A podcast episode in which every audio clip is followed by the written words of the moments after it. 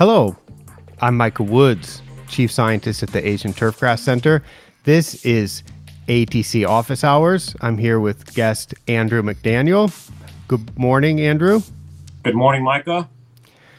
Thank you for joining me here on ATC Office Hours. I have to say that this particular topic about what happened with the organic matter in the grains at Kea Golf Club, where you're the golf course superintendent and assistant general manager, is a topic that I've wanted to talk about with you for a long time, ever, well, on this show, ever since I started the show. And so I'm gl- so glad that you're here today and able to um, talk with me about it. And when we got back your results from the samples that you collected in February of 2022, I was like, now we need to schedule a show because I'm sure that it's not just me and you that are interested in this, but I think these results will be of interest to a lot of people around the world. So this is a live stream. Um, I'm going to put the chat overlay here. If you have any comments, depending on what platform you're watching on, this uh, should be on YouTube, on Facebook, on LinkedIn, on Twitter. I think at least on LinkedIn, Facebook, and YouTube, if you type a comment in the chat there, it should display perhaps with a 20 or 30 second delay up on our screen here so everybody can see it. And we will then respond to those comments uh, or questions if they're uh, relevant to to what we're talking about today. So please do that if you have some questions. Um, so this the topic of of today's conversation is what happened with six years of OM two four six total organic matter management at Kea Golf Club. Do you um, yeah, this, I mean, you've been there since 2013, Andrew, mm-hmm. and you didn't do that at the start. No, when we first went in there, I think both of us were thinking, okay, we got to rip these things up, put a lot of sand in there. Uh, any hole's a good hole kind of thought process. And uh, so the first two years, that's I think that's kind of what we we pushed, and then we have two tournaments, and it just got to be kind of difficult to to do all that with two tournaments in the peak season of the year. So we started backing off and and focusing more on getting the surface prepared for those tournaments, and then we ended up not doing so much, and the conditions actually started improving. We're like, wait, this is this is nice. Maybe we'll just keep doing this for a while and see what happens. And that kind of just brought us to where we are today, I think. Yes, I I think to add uh, it's warm season grass, so you don't have you can't do anything and get any recovery in the winter. Mm-hmm. So you're looking at uh, I mean anything that you would do in terms of punching holes that that would be of any substantial size in order to let sand into the soil into the root zone. I would say anything that you do from September first, um, it it wouldn't recover. Yeah, maybe even August. Yeah, maybe even August because this is zoysia, which um, although it's known as a big thatch producer, it's also um, not not known for being a rapid growing grass. So you've got you've got the conditions of you've got a grass that is a uh, well adapted to that climate, produces a lot of organic material supposedly. Mm-hmm. Um, but it it's a slow grower, so it's something that Andrew hadn't managed. Both of us had managed a lot of zoysia. Andrew uh, a lot more than me. I, I guess maybe I'm more of a zoysia observer, although I I've been working with that grass for a couple of decades. But mm-hmm. Andrew had worked with a lot of zoysia entire golf courses of zoysia except on putting greens. You'd managed Bermuda grass and bent grass on greens. And right. from 2013, you're on zoysia. So you got a grass that doesn't recover much, At, I mean, rapidly at all. Right. And then you got there in 2013 and it's like, wow, these things have a lot of organic matter. And I was recommending rip them up, get as much sand down as you can, and to do that you had to put some fertilizer and so on and you could make it good for the tournament, but it wasn't quite responding the way we wanted in terms of firmness Mhm. because the surfaces weren't e- even though you were doing that in 2013 2014 uh, they weren't getting quite firm and it wasn't until like you said it wasn't until you cut back on the on punching holes that the firmness started to increase Right. Right. so I I put together a couple slides um, that I'm going to show to give a real quick background on Kea and put it in context in terms of where it is in the world and show a couple pictures from there. And then I've got the charts that show the latest uh, organic matter OM246 results.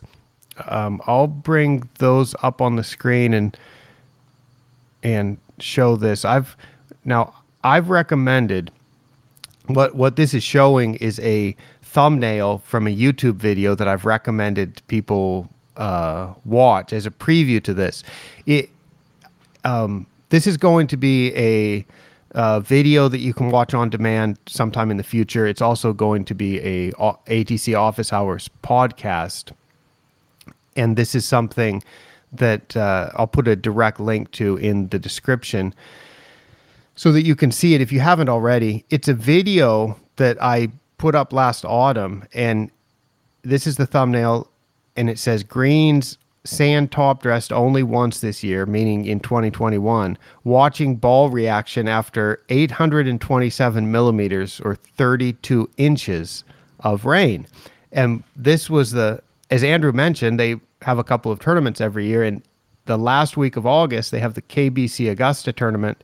And in August last year, up to the tournament, um, well, from from the start of August until the end of the tournament, it rained uh, 827 millimeters or 32 inches, which is enough to keep the soil saturated. Hmm. And and I- I was really interested to see how the golf ball would react on greens that have that much uh, water in in in the root zone when the greens had only been sand topped once during the year because this is atypical i guess for how turf grass put, for how putting greens tend to get managed around the world. Although for me um, it starts to seem normal now because i see the types of results that you get. Um, so unfortunately we've been doing this for enough years now um, of just top dressing a little bit not really coring Mhm. um, that it starts to seem normal for us to just have good greens all the time.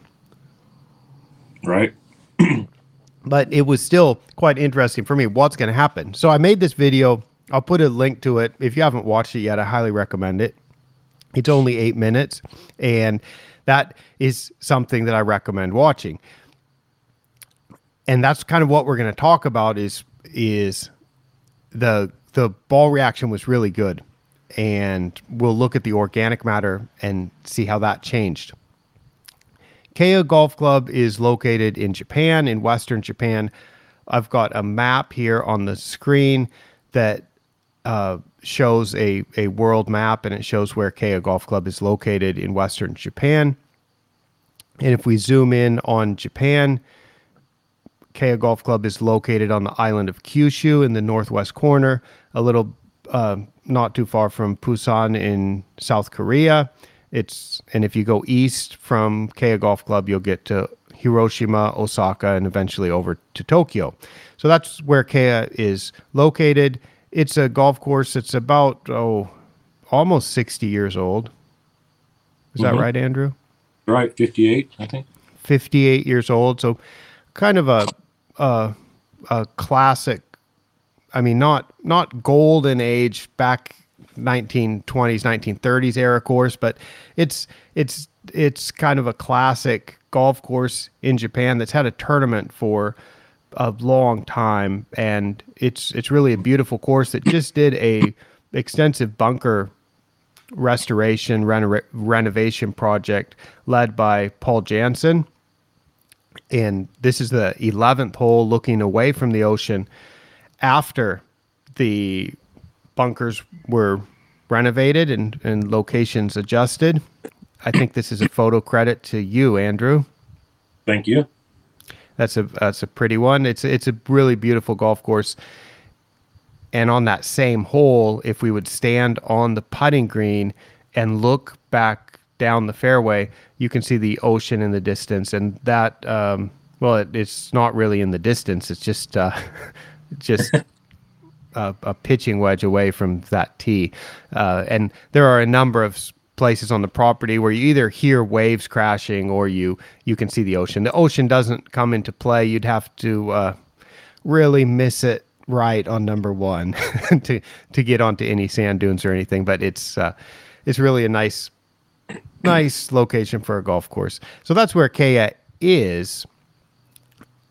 And as I mentioned, as Andrew mentioned, there's a lot of tournaments there. There's uh, in it, you had the Japan Amateur in 2018, although yep. that that got rained out um, uh, after the first couple of rounds. That was some really intense rain that year. There there does tend to be a lot of rain, so uh, the greens need to be in a in a, a condition that they can handle um, tournament conditions, uh, even when it rains. Uh-huh. And last year in 2021, it rained 32 inches before the tournament, so that was a huge amount of rain.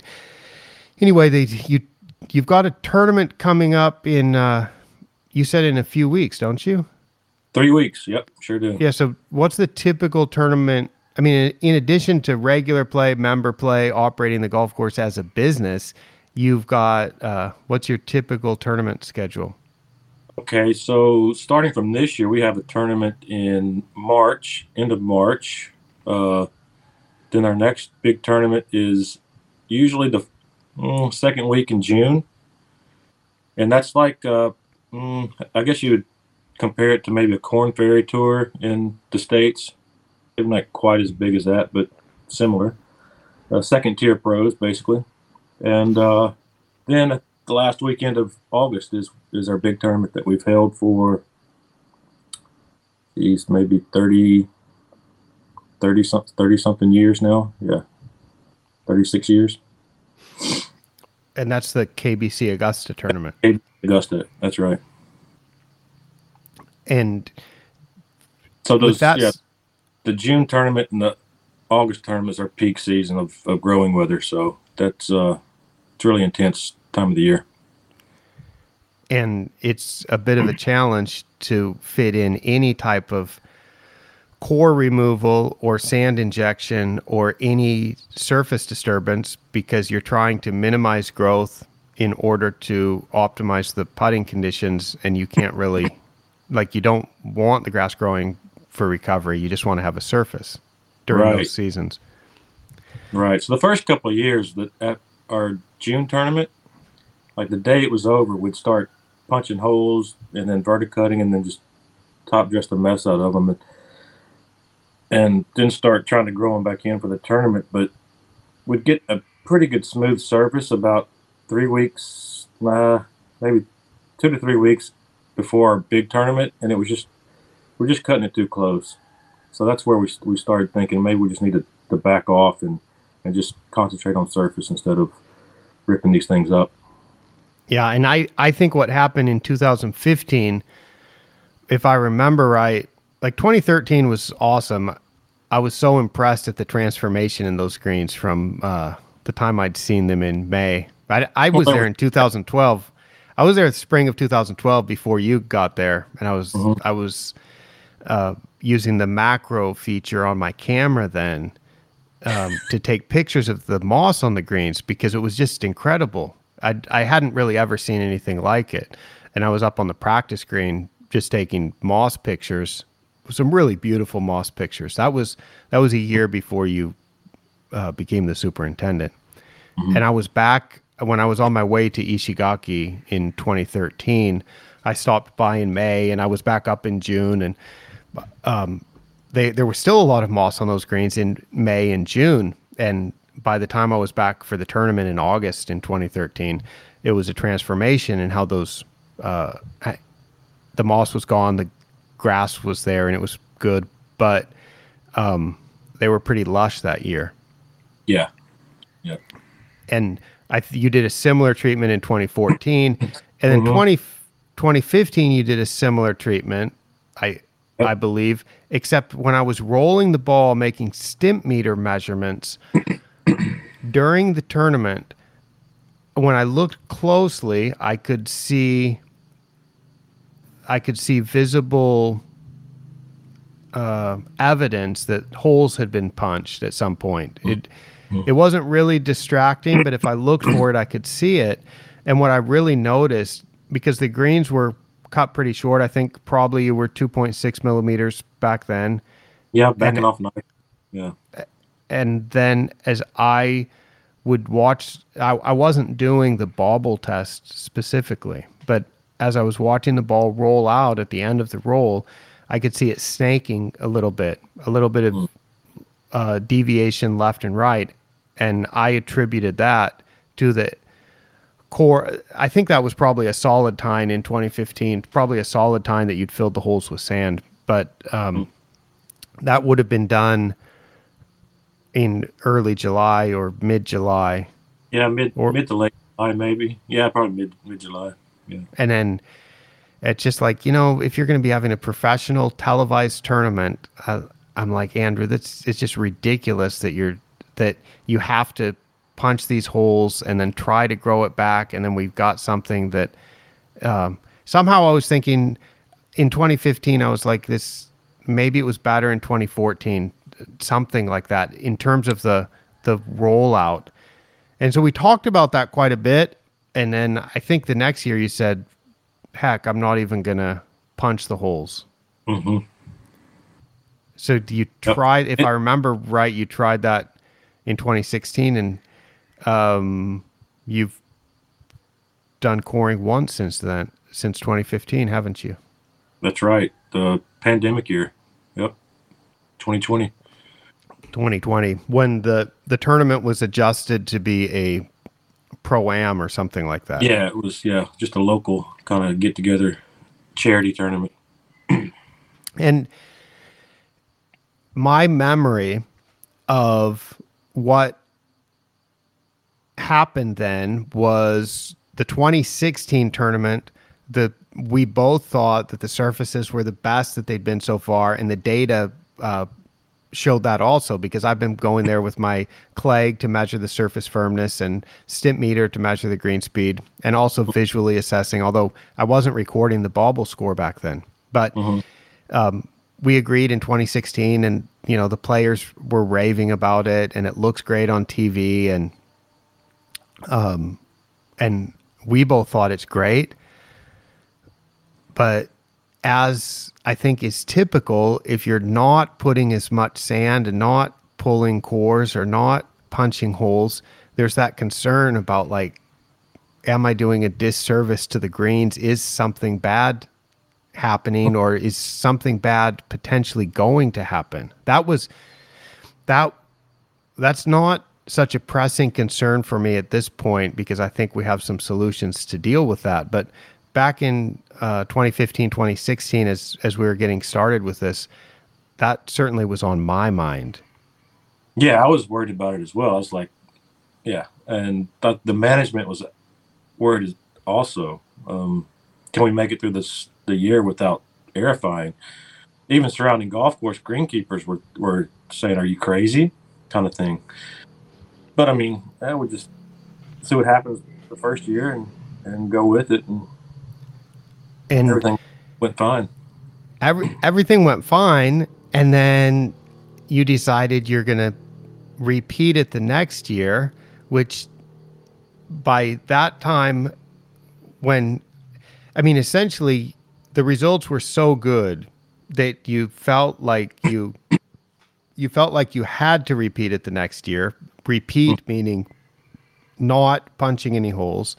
Right. And the the thing is with that dense canopy, you in order to get sand into the uh I mean you you, you can't just spread sand over the top no. and and have it work down. So it's not like you can just do dusting or something and have it work well. Right. Whenever we put sand down, we're doing a pretty aggressive double verticut and then drop down some sand in the canopy. Right. And have you ever have you tried putting the sand first and verticutting it in? Does that do anything in terms of No. advantage? I don't really understand how that would work because you have to, because we're taking up so much material, you'd be taking up the sand with it. And I'm, I'm just thinking, uh, yeah, we're, we yeah, I just don't see how it would be. Beneficial. Yeah. Uh, Like we, we've, I've put sand down and then solid tine, but I've never put sand down and then verticut. But I've seen golf courses that do it. And I'm just thinking, well, you got to pick, you got to take that material out. So maybe they're just grooming. I don't know. To work Mhm. the, the, into the canopy, maybe. I, I'm not sure. But Well, um, we've got a couple uh, people saying hi in the chat. Uh, Grant Saunders from New Zealand, uh, Jason from Canada. Hello, everybody. And if y'all have any comments or questions, please, uh, a- anybody watching, go ahead and leave them in the chat and we will address those. So, um, so that leaves us 2016 2017 start of 2017 i was uh, at that time i was like we need to do something because i, I was concerned that We are starting the meal. It may take time, so please stay in your room without opening. hello andrew that's we're, Yeah. we're getting some background noise from Yeah. andrew's location so um, the Mario situation in 2016 and 2017 uh, as through that winter uh, going into 2017 i was really really worried because you'd skipped a year of punching holes of any sort you hadn't been able to get down nearly as much sand so the amount of sand that you put down was uh, was uh, much less than you'd put before. And Mhm. I was concerned that what was going to happen was you're going to be getting that rain that you always get, like you got in 2021, where it rained, what was it, 800 and, 832 or some just absurd amount of rain in a short amount of time right before the tournament.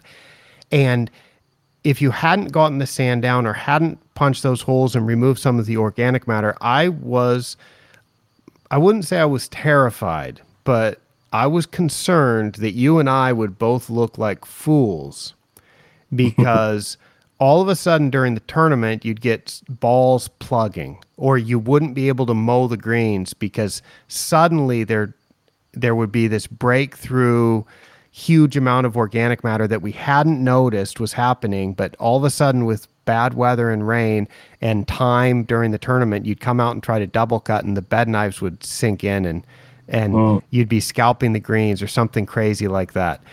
That was my concern and I, I didn't want you to look like a fool and i didn't want to look like a fool and i didn't want us to be unsuccessful right. so I I was aware of what I now call OM246 testing because that's been done in New Zealand for 20 years or possibly more. But I know there was a, a great article by Alex Glasgow about that. I think in the was it the 2005 International Turfgrass Conference um, Journal. I was um, I I was aware of that, and I know it had been done by the STRI in the UK for a number of years. So I was familiar with this testing. I just really hadn't seen the value in it so much myself until this happened, and I was like, you know, we need to do that test. We need to do total organic matter at right at the surface, which would be the zero to two centimeter depth, and we need to do that going down a little bit and just see what's happening with the organic matter in the profile because you just weren't able to do this top dressing so much. And Oh. so from spring of 2017, this is a picture from the third green at Kea Golf Club in May 2017 when we were out there together and we collected those first OM246 samples. Yep. I remember that. and there's there's a question from Grant that I can bring up. Uh, it says, Hey, Andrew, did you reduce inputs such as water and nitrogen to reduce organic matter accumulation simultaneously? Mm. Yeah, well, if you see our irrigation system, it's kind of difficult to be precise with water. But um, uh, as far as nitrogen, the first couple of years is the only two years we really put any effort into like getting growth. I think because the greens weren't exactly where we wanted them to go to be at the time. Well, two, really 2013, I guess.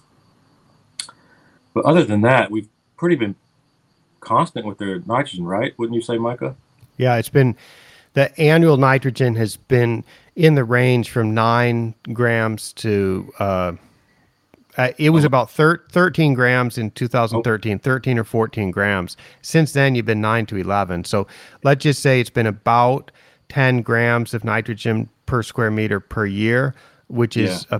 a, uh, two pounds of nitrogen per thousand square feet per year, which is uh, 100 grams of nitrogen per, uh, sorry, one kilogram of nitrogen per 100 square meters or 100 kilograms of nitrogen per hectare per year. So right. I, th- I think that handles most of the uh, nitrogen application rate units used around the world. And speaking of around the world, Gary's saying hello from the Philippines. Hello, Gary. Good morning. So we've got, uh, yeah, we've got some people we can say good afternoon or good evening, and other people we can say good morning. So this is this is nice to have so many people from around the world here. Yeah, but with with water, I, I wouldn't say so much with water. We we kind of maintain enough moisture in the soil to keep it from uh, drying out. So yeah, I can't really speak so much of, with water, but uh, the nitrogen's been pretty constant. Yeah, it's it it's hard to go much lower, I think, because from let's say 2013 you were pushing it a little bit because you had all that moss and, and you needed to mm-hmm. and and you'd cored it cored it once solid tined it once i think so you mm-hmm. if i remember right I think we cored. To, yeah, maybe cored twice. So you were pushing growth a little bit, and after that, we that then we got on clipping volume, and we realized the green speed was much better when the clipping volume was lower. So in order to do that, you were combining nitrogen as low as you could get away with, um, mm-hmm. with heavy doses of plant growth regulator. Right and so that that was the situation that we were in uh, in 2017, spring of 2017. So we did these tests for the first time, and you've been doing it every spring since.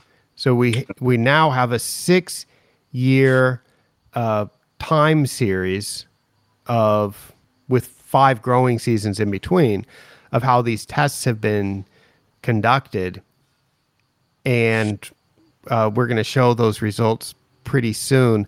Which the the results that I want to really pay attention to when I bring these charts up and when we start talking about these numbers is what happened from 2021 to 2022 because the, there were tests. Um, I'll put this. Uh, I'll descri- try to describe.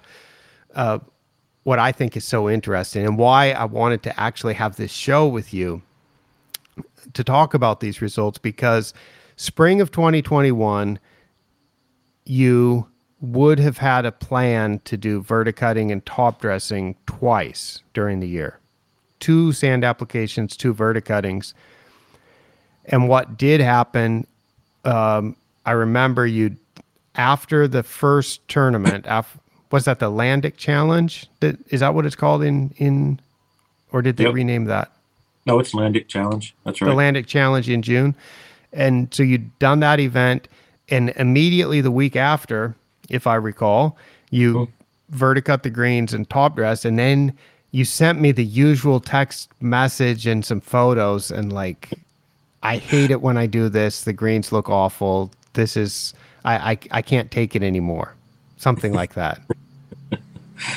right. Yeah. And and I was feeling like oh man, is he gonna is he gonna skip that is I, I'm still thinking like you need to put sand down. And whether it was the weather, because it did, and then it just started raining, and I think you were scared to damage, I mean, to disrupt the greens prior to the tournament. So for whatever reason last year, you never did that second verticut and top dress like you typically would have done. You're right, and we we only have like five or six maintenance Mondays during the summertime, so we only have like a couple of chances to do it. Because if we schedule it for that Monday, it's it's going to happen on that Monday, or it might not happen because of, we're getting closer to the tournament. Mhm. So if it rains on that Monday, then yeah, we're sometimes we might just push it through while players are out there, but it takes like three three days to get that done. So if it doesn't happen on that Monday, then it we just sometimes just skip it. Then and that's what happened basically uh, in 2021. and and then it rained an extraordinary amount. The Right. the, the 800 and some millimeters, the uh, 32 inches of rain in August up to the tournament. So the greens are saturated. They'd only been top dressed once. In the video that I've recommended everybody to watch, which is uh, what's the playability on greens that have been top dressed only only one time. Here's uh, a clip from that video with uh, Ryo Ishikawa after he'd hit a shot on the fifth hole that shows. Uh, if you if you watch that, you can see how the ball was reacting, which is quite good. The ball was still bouncing on the greens. Um, the playability was was superb. And then should we jump into the organic matter because the organic matter actually didn't change the uh, here's the time series i'm gonna hide the chat now um, I, i'll still see it and i'll bring it up if we uh, periodically but in order to see this chart a little bit better um, i'll take the chat off the screen and, and bring the chart up like this so everybody can see here's the six organic matter uh, measurements right at the surface. Mhm. The average for Zoysia greens is something like uh, 11 and 11.8 or or 12 percent, something like that. A mm-hmm. little bit less than 12.3 percent. I can see from my chart. And if we look at the most recent results, right at the right at the surface, this is the average of the greens. These are the same greens measured every year for consistency because I want to make sure that we're comparing apples to apples. The organic matter was 12.7% in the top two centimeters of the green in April of 2021. And the samples from February, late February of this year were 12.5%. And I just think it's uh,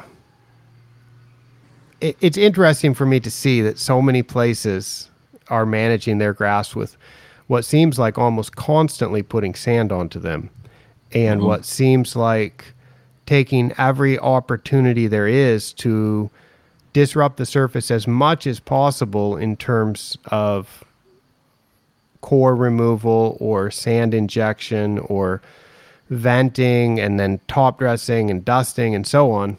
And this is kind of the opposite of disrupting the surface as little as possible so the surfaces can be maintained really well as a as a playing surface.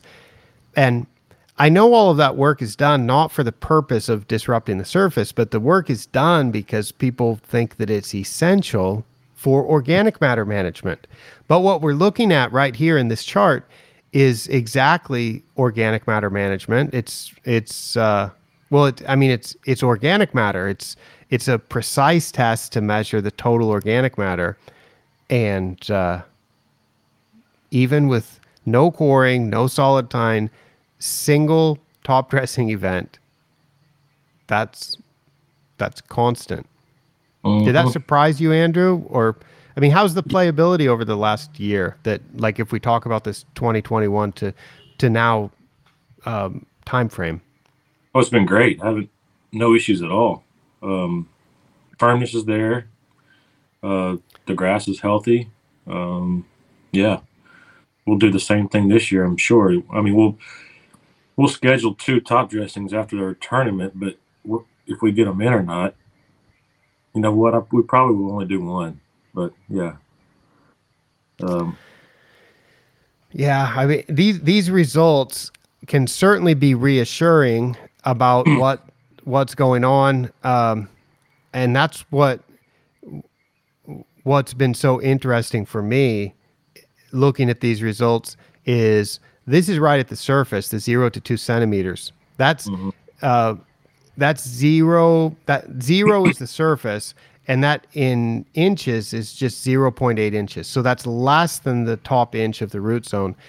If we go down just a little bit deeper, just one more depth increment of two centimeters, and look at the two to four centimeter depth, you've actually this wouldn't be statistically significant, but uh, I was going to say you've gone down uh, from 2017 to now. With remember that's uh, if we look at 2017 to 2018, that would have been two top dressing events, two verticuttings. 2018 to 2019, same. 2019 to 2020, same. 2020 had the coring, and 2021 had the single top dressing. Mm-hmm. And so you're you were 3.5% organic matter to start and you're at 3.4 now. So mm-hmm. we could we could say it went down but basically it's just flat. If that's Right. happening just a little bit below the surface, then the question is why would you ever punch a hole for the purpose of trying to change the to inject sand to to get sand to get organic matter out at that depth and we're not talking about a anywhere deep in the root zone this is this is less than one this is less than 1.6 inches less than four centimeters from the from the surface why mm-hmm. would you ever need to put sand down there if the organic matter is just constant I agree. If we ever core again, it will it will be just the top two to three centimeters that we pull out and then drop sand back in those holes. No doubt. And let's go down one more increment because this OM246 is total organic matter at the. Um, I, I think I've got a definition of it I can bring up on the screen. OM246. If you want more information about it, you can check this hashtag. Uh, it's uh, or or go to my website where I've got a project page about this. This is total organic material measurement at zero to two, two to four, and four to six centimeter depths below the surface. If we go down to the four to six centimeter depth, look what's happened with the organic matter over time there. It started at 3% and it was really flat up to 2020 and it's now down to 2.2 and i would say that likely uh, is significantly different hmm because Maybe I'm not used to. you're not pushing what It's, it's a joke. i But no, I've So- seen roots bottom of the cup, so that's not. oh but you roots yeah I, I didn't hear what you said after pushing yeah um, Oh, sorry. yeah no i think your roots are are are impressive andrew you i think we saw one out of the bottom of the cup cutter sometimes so- No, that- it's interesting though that, that that organic matter would go down that, that deep, and we're not really doing anything there. I think what's I think what's happening is the organic matter breaks down naturally um, because the I mean that just happens. That's what organic matter does. So All right. and then if we look, if we combine those three depths, adjust for the bulk density differences in the different depths, we can look at what the total organic material is from the surface down to that six centimeter depth, which is 2.4 inches, which is nothing basically. If we look at that, then we have something that started at 5.3% and it's it's now at 5.4% and in that critical year that is kind of the focus of my thought here when you only did the single sand top dressing event it went from 5.7 to 5.4, which Mhm. so it's basically let's just consider it flat. It didn't change. And that leads it, it certainly gives the confidence that for your greens at least, this uh, it's obviously working.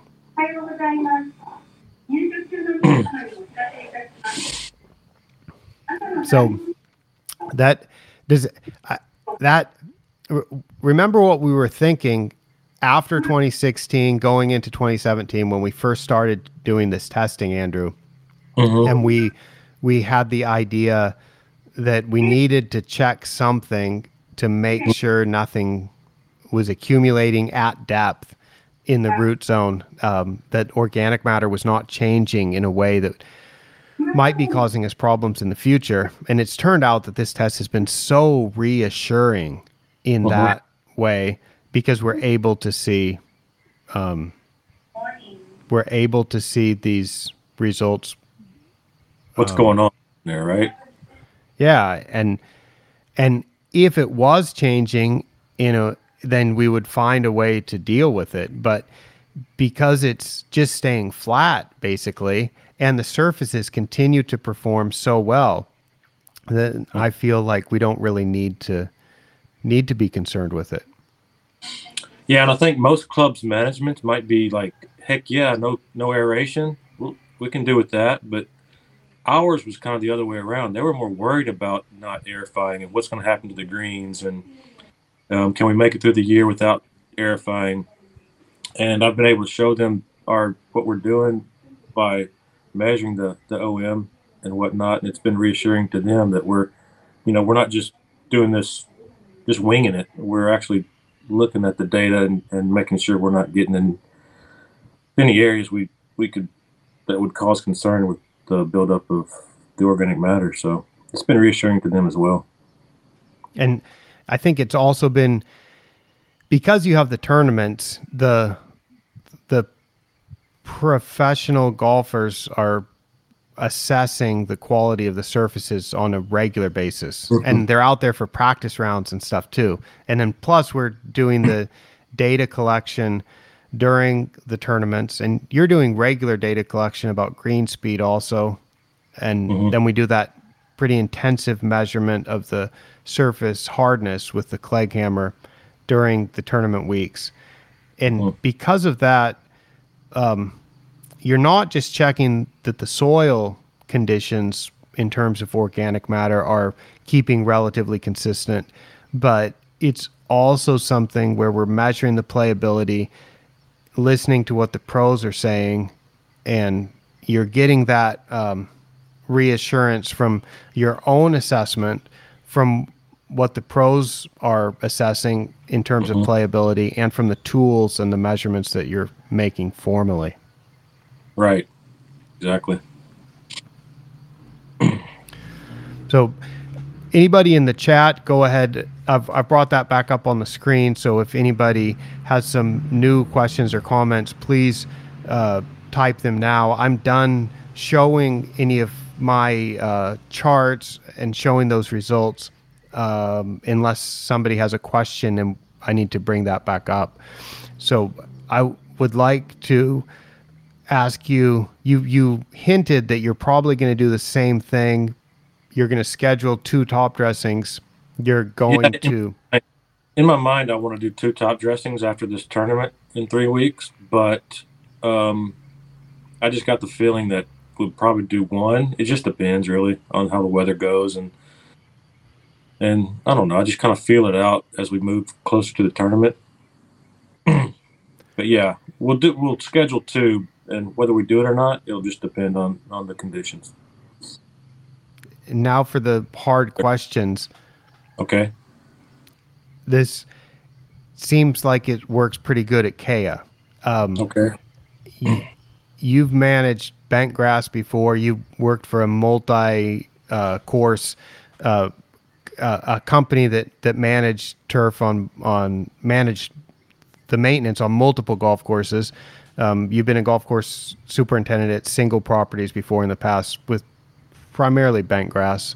Um, let's just say in, in Japan, when you managed bent grass in say 2007, Mhm.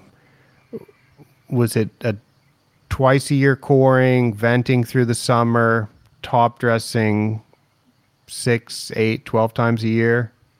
What, Yeah. What, what did you do?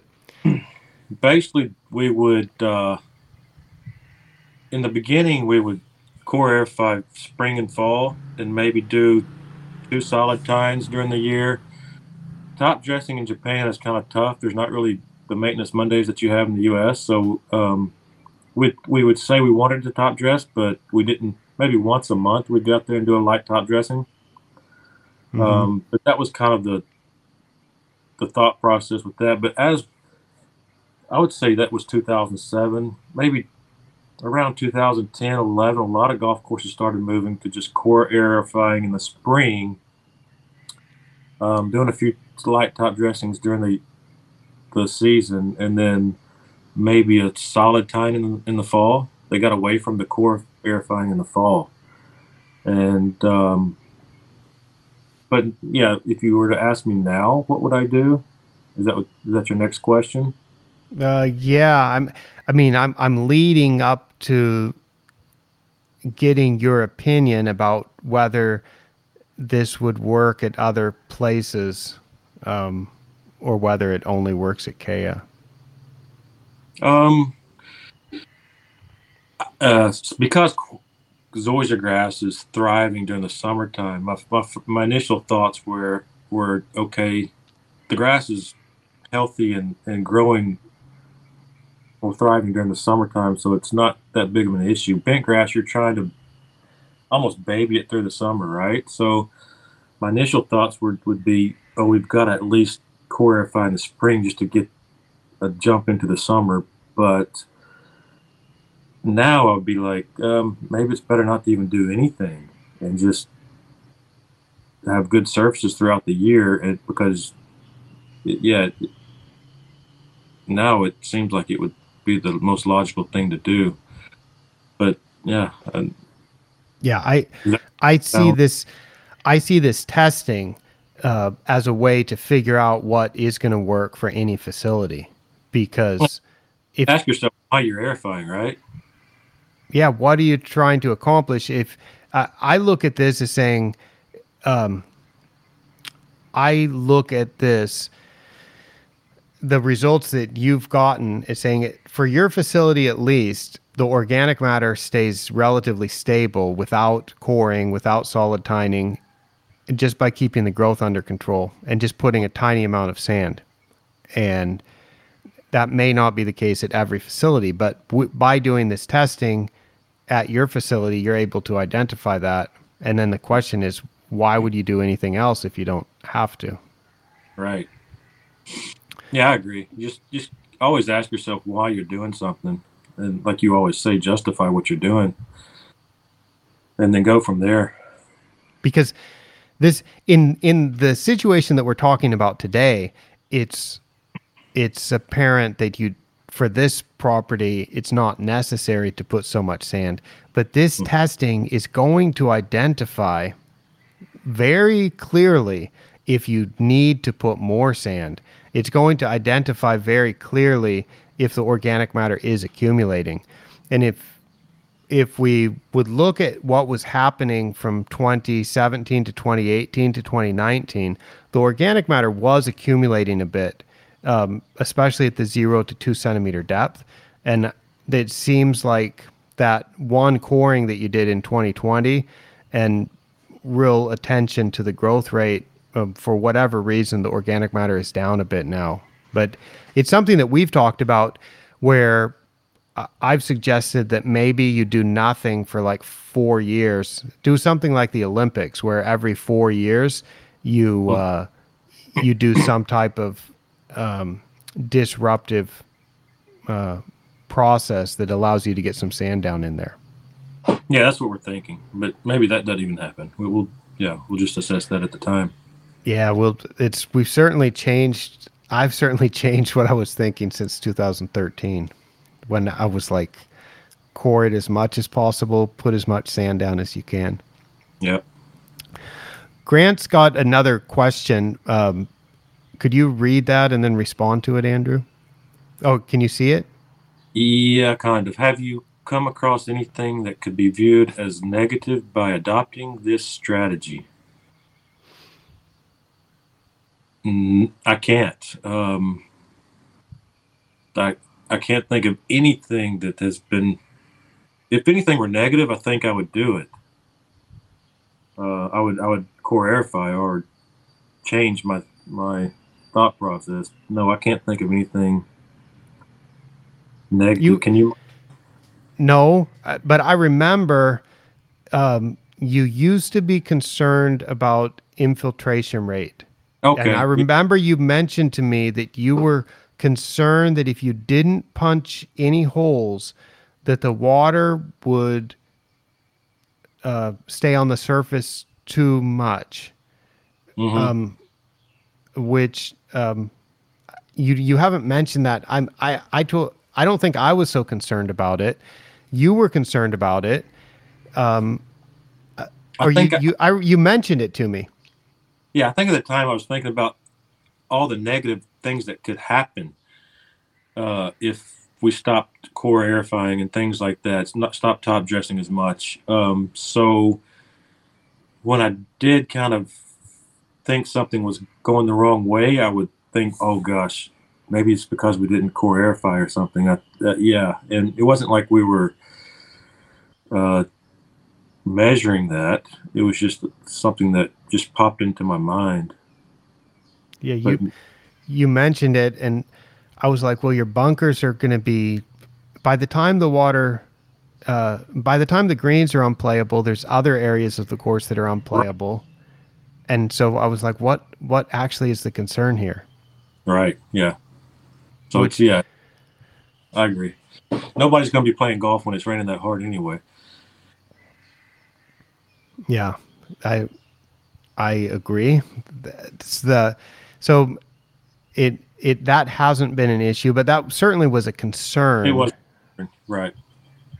Um, and yeah, it's it's not like I, I think the conditions have been really consistent in terms of firmness and in terms of you know you don't you it's not like we're just measuring this test and it's showing that the organic matter is the same but in reality you've got thatch out there and the mowers the bed knives are sinking down um, or the ball marks are getting worse or anything. I mean, that's I think that the test results in in your case are lined up pretty well with what's being seen in terms of how the surfaces are performing. hmm So, now in the philippines it could be different where they got a year-round tropical climate um your, gro- your growth you're growing year-round right yeah, so Gary Gary from the Philippines uh, made a comment. He said this is uh, this is very essential to me since I'm transitioning to Zoysia. Um, Gary's in the Philippines, which is tropical, so that's going to be uh, like August weather in Fukuoka. It would be very similar um, temperature wise to August in Fukuoka. So imagine if you had August for 12 consecutive months right and you're growing zoysia grass.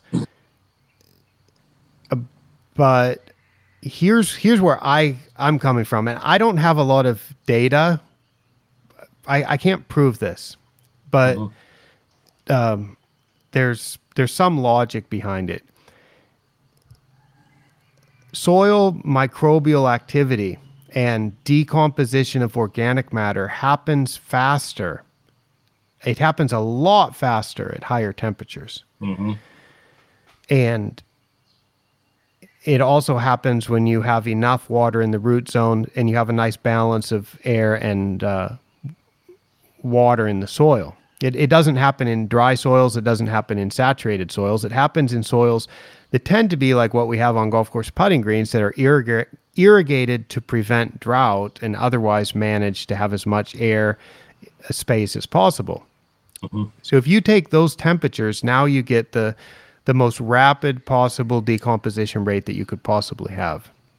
So I look at it as if you don't punch holes and you don't um, and you then you don't have to push it with nitrogen to recover from the damage that's being inflicted by the maintenance activities.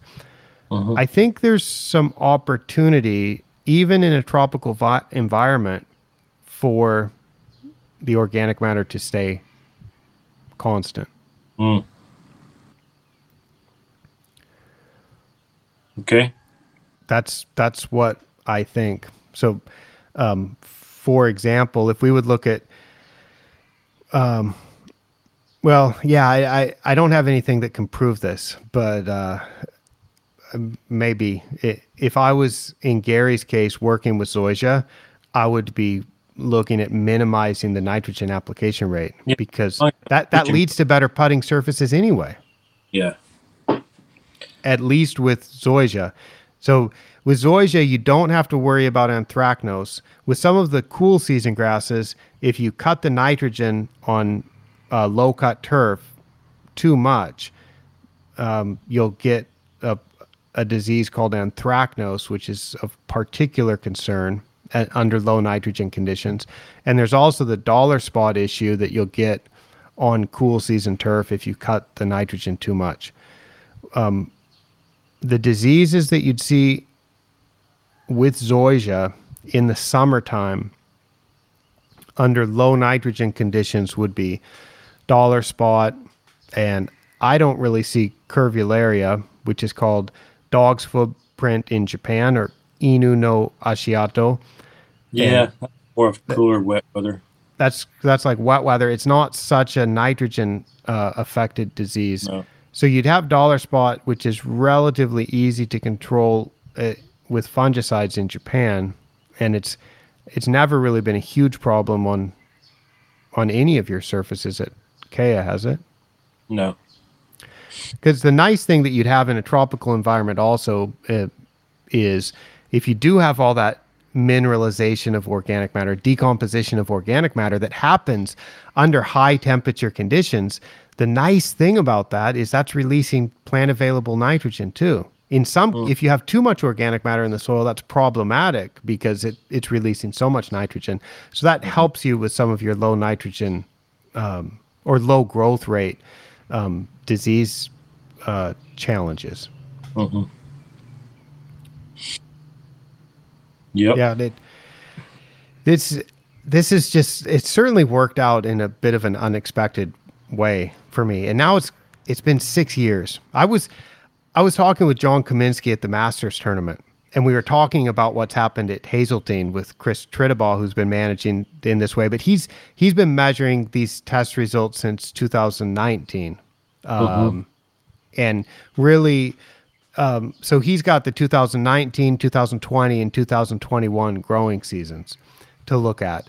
And his organic matter, where he's been cutting back on the amount of disruptive work that he'd done and cutting back on the quantity of sand top dressing that he'd been applying at Hazeltine and and getting great results that he's been documenting. In fact, in a couple of the um, of these office hours shows, Chris and I have talked about this.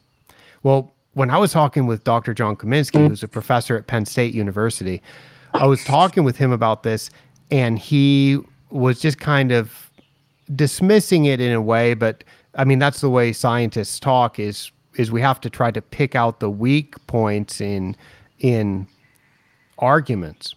And he's just saying, well, sure, that could work for one year. Sure, it'll work for a couple years, but uh, it's not going to work over the long term because he's still thinking about this is something that it's really essential to get sand down into the soil profile, which is a good argument for him to be making. But I think at, at Hazeltine, it's obviously worked for three growing seasons, four years of sampling. And I think you make an even the data that we have for Keya, it's even a stronger argument because it's it's a longer time. So at some point we don't have to get um, we have just finished academic proof from.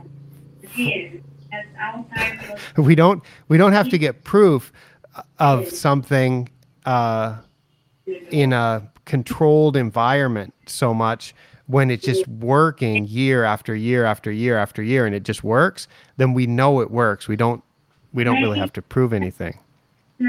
You're right. So i agree. Um, Grant has a couple more comments. You want to read? I'll I'll read that. Let's see.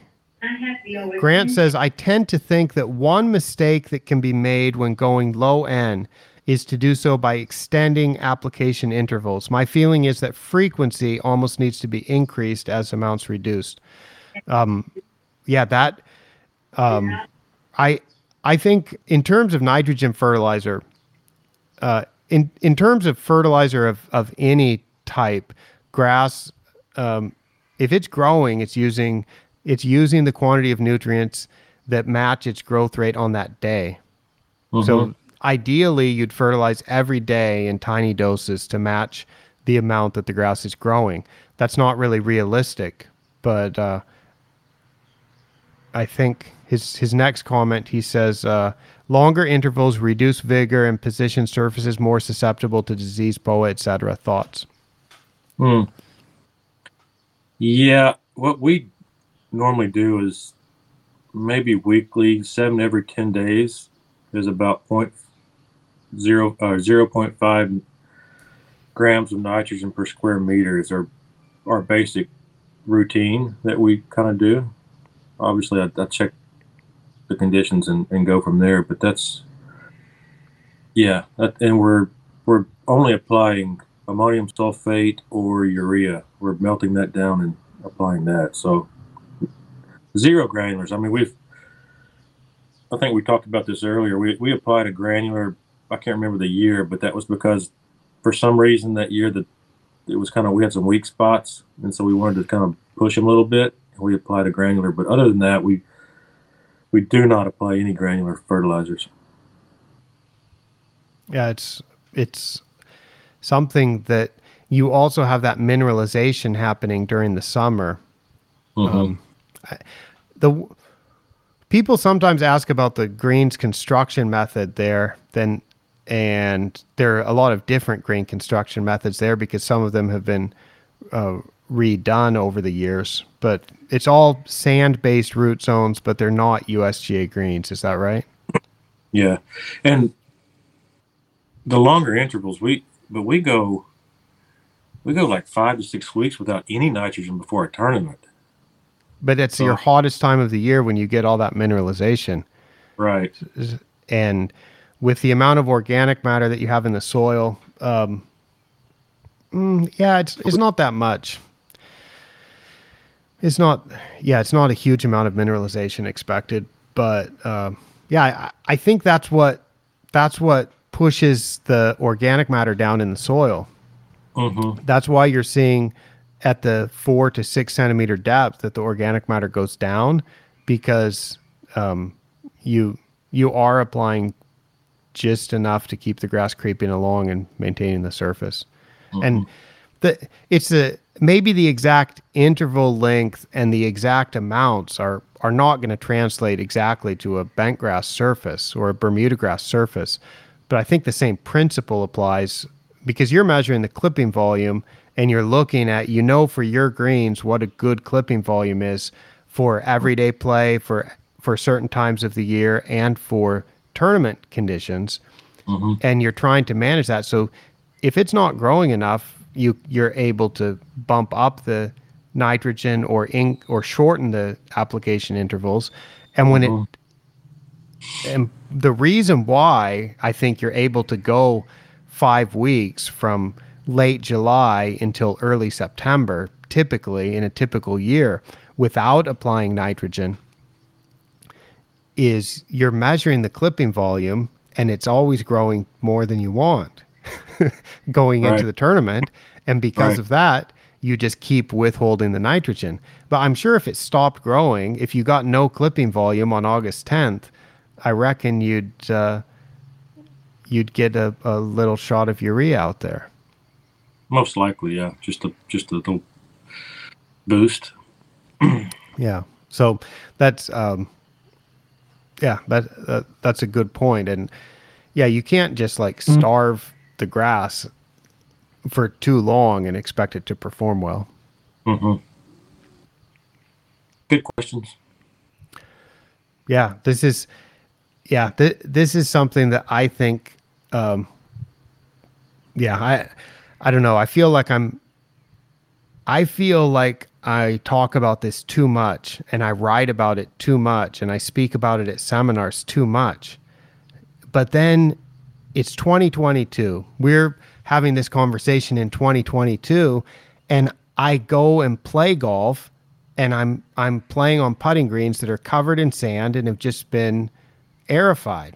And then I go visit other golf courses and I still see blemishes on the greens from all the holes that have been punched and there's still sand. And then I'll go take Stimpmeter measurements at another gr- course and I'll be there early in the morning and the greens are a little bit wet and I'm like, "Damn it. I need why did I forget my towel? Cuz I need a towel to wipe all the sand off of these balls that's sticking to the balls because the greens have recently been top dressed." So there's there's still these situations where it's very normal in the industry to still be putting so much sand and still be punching so many holes and it may be essential but i just can't think that it's as essential as as it people seem to think it is because uh, And you see people kind of like boasting over putting top dressing out or airifying the greens or something. When and and yet it's like are they documenting like what effect is it actually having which is Mm. the shocking thing for me is when you top dress once the organic matter just stayed constant Mhm. So it's like it's great if if that work is essential, then I commend everybody for doing it. Uh, and the the question that I have though is is are you documenting just like what are you accomplishing by by all of this? Um, and if the purpose is to reduce organic matter, then I would like to be measuring that and and documenting what's really happening. Mhm. I, I guess one more reason why this could be working so well at Keya, and it might be a challenge at other properties. And there are other uh, places that have done the OM246 testing, and and as we do that, it's been typical. uh, I mean, it's at some places you'll see that it, the organic matter just goes up and up and up um, and then it's like, hmm, maybe maybe my recommendation would be to do more, get more sand down, or or do something to deal with this organic matter that seems to be going up. One of the reasons why it may be so stable at Keya is just the maturity of the greens. Um, that this is on greens that are let's so you know the greens that we're typically measuring in the set which now it's three four nine Mhm. 11 15 Mhm. Yeah, three is a relatively new green, maybe so twelve to fifteen years old. mhm, okay but n- nine is the one with the most organic matter and that's actually a relatively new one too that's maybe 20 years old Mm, yeah, twenty, maybe maybe a little bit more. Twenty-five. Yeah. Um, eleven probably has hadn't been touched in a long, long time. It's yeah. But they're all yeah, you would think that once the organic matter accumulates to a certain point in the soil, it becomes a little bit more stable. Um, and I could see if your greens are two years old, three years old, four years old, um, probably the organic matter is just going to accumulate until it reaches some kind of um, static level. And your Mhm. greens are it's it's not like all your grains are are 58 years old because you've got some that have been rebuilt fairly recently. So yeah, um, but that is something that's come to my mind. Yeah. We've got another uh, comment here. Does mineralization decrease as temperatures increase over a certain value, like growth potential does? Um, my answer to that is not within the range of temperatures that we see uh, on the planet Earth. Um, because I think you get, we're talking about soil temperatures here uh, for mineralization. We're talking about the microbial activity in the soil, and you you would see an increase up to about 40 degrees, I think. And anything over anything over 40 degrees, um, you wouldn't really see that. Certainly, I mean, maybe in the Middle East or, or certain places, if the soil was dry enough, then the soil temperature would be higher. But in in most places in the world that are cultivating grass and irrigating, uh, so the soil has a bit of water in it, the soil temperature is not going to be higher than anything in the 30 degrees Celsius range. So we're we're talking about soil temperatures um, of just over 100 degrees Fahrenheit, and no, um, the mineralization is going to continue increasing up to that point. And I think some something over 40 degrees Celsius, something over 100 and uh, 110 degrees Fahrenheit or something, which are n- not soil temperatures that actually happen. Um, above those levels, I would be concerned about the mineralization uh, decreasing. Not in, hopefully, not reaching those type of soil temperatures in our lifetimes. All right. Well, I appreciate you taking the time to talk with me on ATC office hours today about this, Andrew. And I I appreciate everybody who joined us in the live stream. If you got any more questions, go ahead and, and let us know. And otherwise, I imagine there will be a number of people listening to this or watching it on demand uh, in the future. So, uh, yeah, we're just presenting the information um, that surprises us too. I I did not expect this to happen. I I was speaking in Ireland at the ATPI conference in early March, and I pulled a slide that I'd used in a presentation in 2014 about organic matter management. I'd I I'd given a presentation in 2014 about organic matter management, and in my presentation at the conference in Ireland this year, I showed that slide and I said, here's what I was thinking back in 2014. Here's what I was recommending. And I was recommending the stuff that I'm, let's, okay, I'm disparaging it a little bit, or I'm questioning whether it's necessary, which is remove through coring or through other intensive disruption of the surface from 15 to 20% of the surface area per year. Mm-hmm. And apply through sand top dressing a minimum of 12 millimeters of sand per year. And ideally, you'll be closer to 15 millimeters of sand, which is 40 to 50 cubic feet of sand per thousand square feet and it's a it's a tremendous amount of sand and a tremendous amount of surface disruption. And that, those are some standard recommendations, which I've changed now. And now I say do what's necessary at your facility. And I find the combination of measuring the total organic matter by depth, what I call OM246 testing, combined with regular assessments of playability of the surface. If you combine those two things, you're able to dial in for your facility if you need to do that, do more than that, or do less. And I mentioned in Ireland, as I showed that slide, that I was, I mean, it, it was, it's absurd for me now, eight years later, to think that I used to recommend for basically every, everywhere in the world that this is a blanket approach, that uh, just a standard approach that everybody should follow.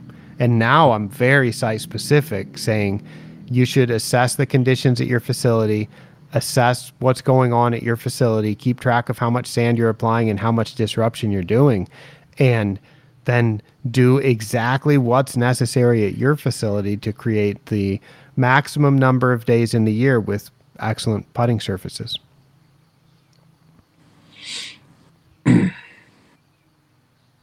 Yep. All right, Andrew, any closing comments before we end this conversation? No, I don't have anything. Um, I mean, this this all worked for us. I would think it would be something that everybody would would at least look into and and try to do something similar to to, to make the playing conditions better on a daily basis. Be think it work for everybody.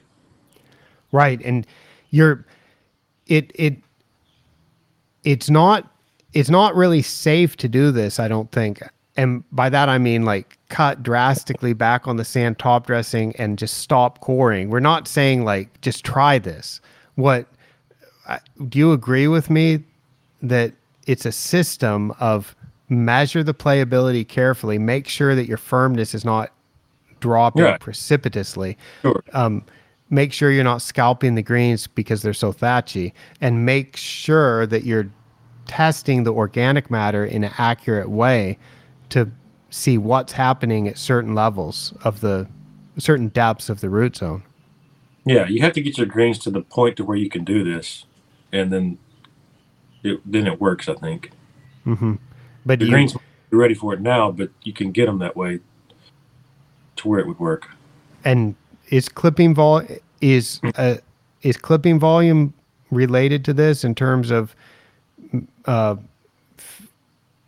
let's see how should i phrase it assessing the growth and just being aware of the growth do you think that's helpful in reassuring to you that that i i mean i i guess it could be helpful in a way um Uh, yeah, if if I'm just starting out, it would be. I've done it for so many years now that I kind of just know.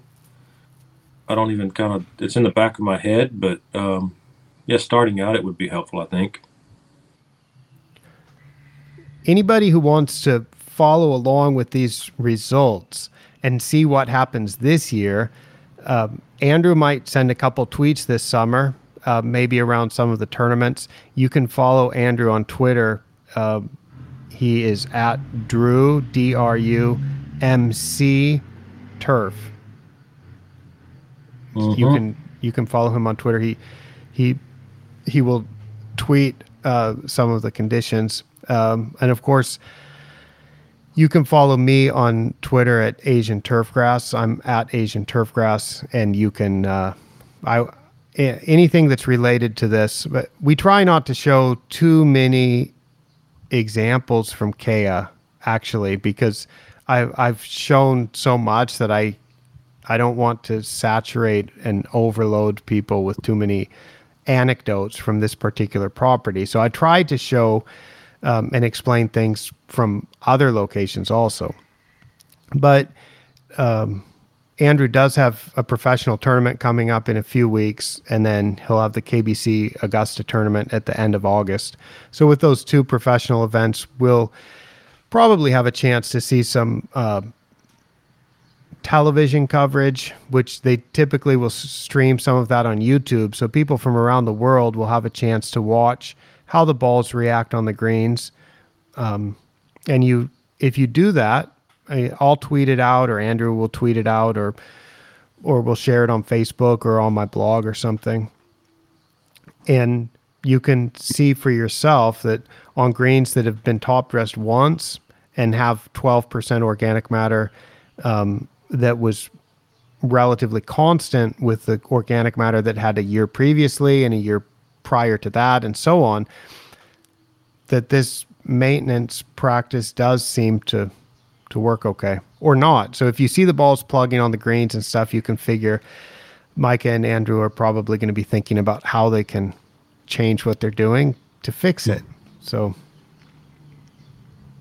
that's that's what we're thinking and that's probably what we'll be sharing coming up.